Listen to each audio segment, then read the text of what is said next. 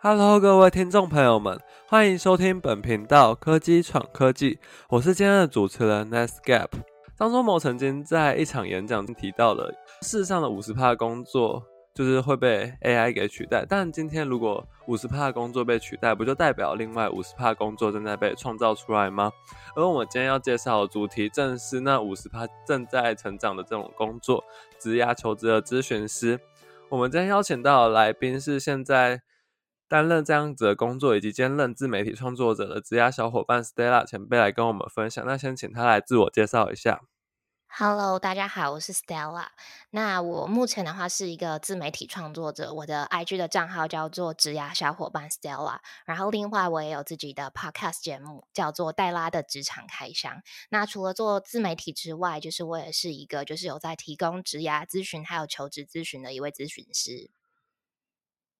好，那谢谢戴拉前辈的介绍。那我们就事不迟疑进到今天的主题。那主题就是要来聊聊这样子新潮流的工作，由戴拉来带我们开箱何谓职涯求职咨询师。然后第一个问题就是，因为很多人都会说，这种求职咨询师或职涯咨询师，感觉就是你们的工作日常就是一直聊天而已嘛。那就是想知道到底职涯求职咨询师到底是在干什么的呢？在平常的工作时候。嗯，我就以我自己本身所提供的咨询服务来跟大家做分享好了。以求职咨询来说的话，我主要提供的会是两个服务，一个是履历的见证，然后另外一个是我们的模拟面试。那因为其实我过往是就是 in house 的 HR，就是在公司里面担任做招募的 HR，所以其实我有蛮丰富的面试。Candidate 的经验，所以就是变成说，呃，以我的这两项服务来说的话，我就是应用我过往就是。大量的招募经验，然后来帮助大家在求职的时候，可能去帮他们协助看一下他们的履历上面是不是出什么问题，我们怎么样可以把它改到比较好。然后或者是帮他们做模拟面试的时候，可以去帮他们实际演练实际面啊面试的时候会是什么样子，然后帮他们去调整他们的回答的内容。那这个是求职咨询的部分。然后另外一个是职涯咨询。那职涯咨询的部分，我目前提供的会是职涯探索的服务。那职涯探索的部分的话，就是有些人他可能不太。知道自己未来想要做什么，或是他做了他现在的工作，但他觉得不喜欢，可是他不知道他如果想换工作，他可以做什么。那我会用一些系统性的方法，还有用一些工具来帮助大家来了解自己可能自己的兴趣啊，自己的价值观，然后进而去找出自己适合的工作内容。哦，原来如此，所以这样子的工作原来不仅仅就是一直在跟就是前来。找您的那个就是需求者一直聊天而已，也会需要去帮他们处理，例如去帮他们处理履历啊，以及模拟面试，甚至是去帮他们找到职涯的方向。那想问，刚刚大家前面提到说会帮他们用一些工具，那会是用哪些工具去帮他们做职涯探索呢？还蛮好奇的。嗯，工具的部分，比如说像会去做兴趣探索，那啊会有一些就是过往啊坊间的一些评测的工具，会拿来做使用。然后另外的话，还会有一些，比如说像是价值观探索这样子的内容。哦，原来如此。那第二题，我们就是想来问问前辈，当初为什么会选择就是离开稳定、有稳定收入这样子 HR 的工作，而是跳出舒适圈，选择这样子新兴的职业？然后那个原因以及契机又是什么？来跟我们分享一下。嗯，其实我的状况啊，不是我一刚开始就想要去做这样子的角色，我有点算是啊时势所。区不能说所逼了，因为其实我之前就是我是台北人，然后我之前在台北的时候，我一直都是在软体业当 HR，然后后来目前是因为家庭的关系，所以说就是我跟啊家人一起搬到台南。那台南其实比较少软体业相关的工作，比较多的都还是制造业啊、科技业。那我自己本身是一直对于软体业蛮有兴趣的，所以其实后来呃到了这里，我也觉得说，嗯，那我好像可以去试试看其他的事情，那不一定一定要继续做 HR。对，然后刚好是因为我原本都会在我自己的 IG 账号上面，就是跟大家分享一些 HR 相关的一些资讯啊、知识啊，或是帮他帮大家排解一些可能在求职上面的问题。然后有一天我就收到私讯，有人问我说有没有在做呃履历证整，还有模拟面试这样子的服务。然后我才发现说，哦，原来会有人有这样子的需求。然后我才开始想到说，哦，那我好像可以用我这样子过往的经验来帮助大家，就是提供他们可能在求职上面所需要帮助的地方。嗯，对。那好奇就是像职涯咨询这种工作，是可能近五年就是可能新新工作者时代来临才开始出现的职业吗？还是很久以前这样子的职业就存在，只是比较不为大家知道而已？其实老实说，我不知道诶，因为其实是我在开始做了之后，我才。啊，发现说哦，原来就是现在房间有一些，比如说证照可以考，或是有一些可能啊，过往也是 HR 出身或是猎人头出身的工作者，他们有在协助帮大家做这一块。我就是自己先做了之后，才发现说哦，原来房间也有很多人在做这件事情。但是从什么时候开始？其实我觉得应该也是从啊，可能自媒体开始，就是大家可能有比较多机会可以去接触，比如说可能从一些文章里面知道哦，原来有人提供这样子的服务。然后开始越来越多人会觉得说，对，那我可能在啊求职的过程当中，可以请一个比较专业的人来帮助我。那我们接下来想问，就是在戴拉做这样子啊求职咨询师的工作旅程，就是有没有遇过一些就是让你却步或者想要放弃的挫折呢？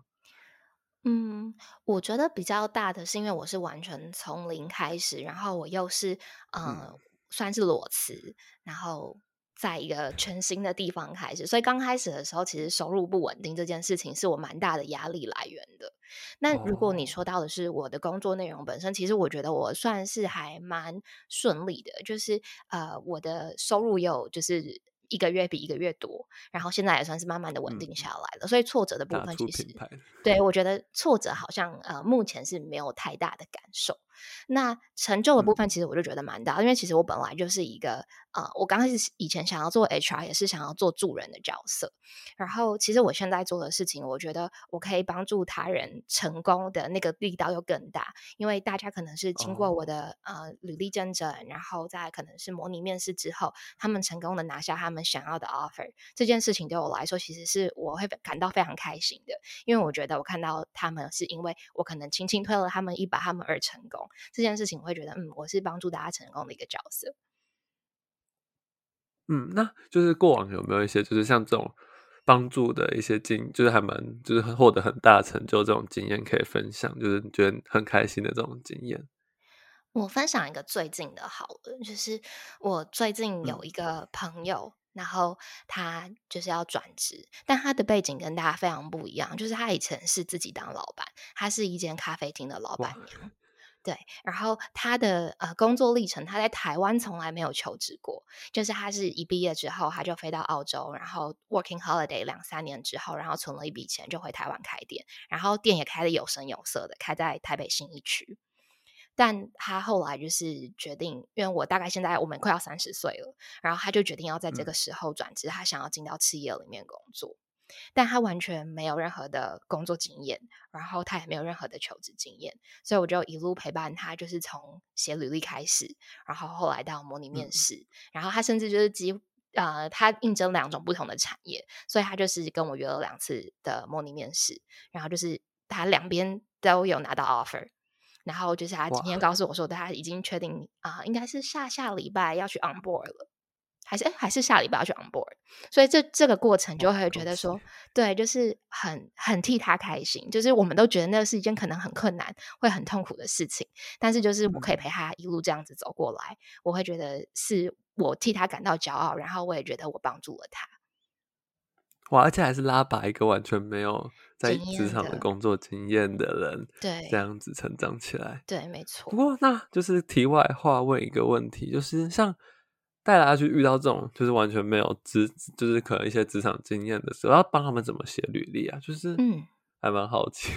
嗯，刚刚忽然想到，对，因为我觉得大家刻板印象都会停留在他可能是没有。就是台湾的工作经验，他没有当过员工的经验，但是其实要想，他可以当老板，他其实有各式各样不同的技能。他需要像是业务一样去跟别人洽谈商业合作，然后他需要去弄店里面的一些行销的活动，要去帮店里面做宣传，然后可能节庆的时候要举办一些活动，所以还有行销的能力。然后他们可能啊会有逢年过节的一些专案的礼盒等等的，那他其实也要做专案管理的这样子的内容。然后，甚至他如果是要做礼盒，他就有生产的需求，那生产就会有生产管理的部分，或是生产流程的规划的部分，所以他其实会的事情非常的多。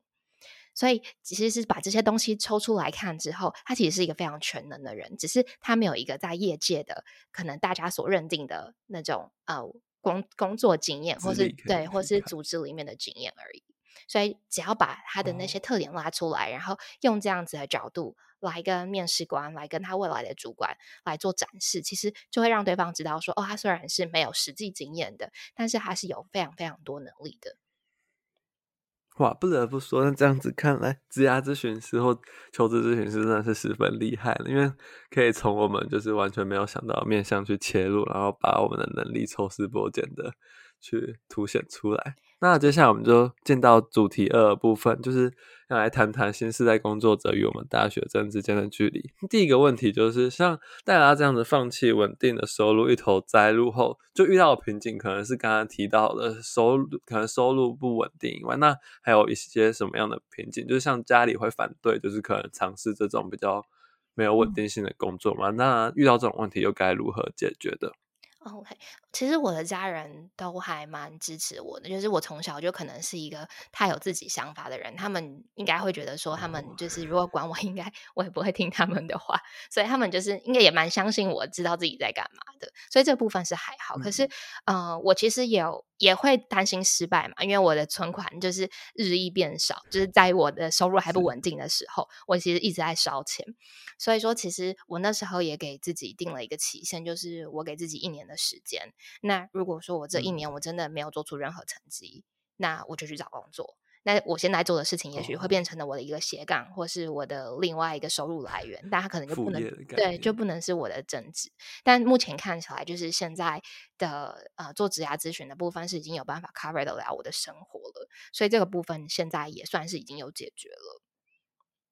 哦，原来如此。那就是像还蛮好奇，就是戴拉像做可能自媒体这种需要去找客户的话，你都是怎么去找到愿意接洽你的客户？就是还是是主动去找吗？还是他们会自动找上门？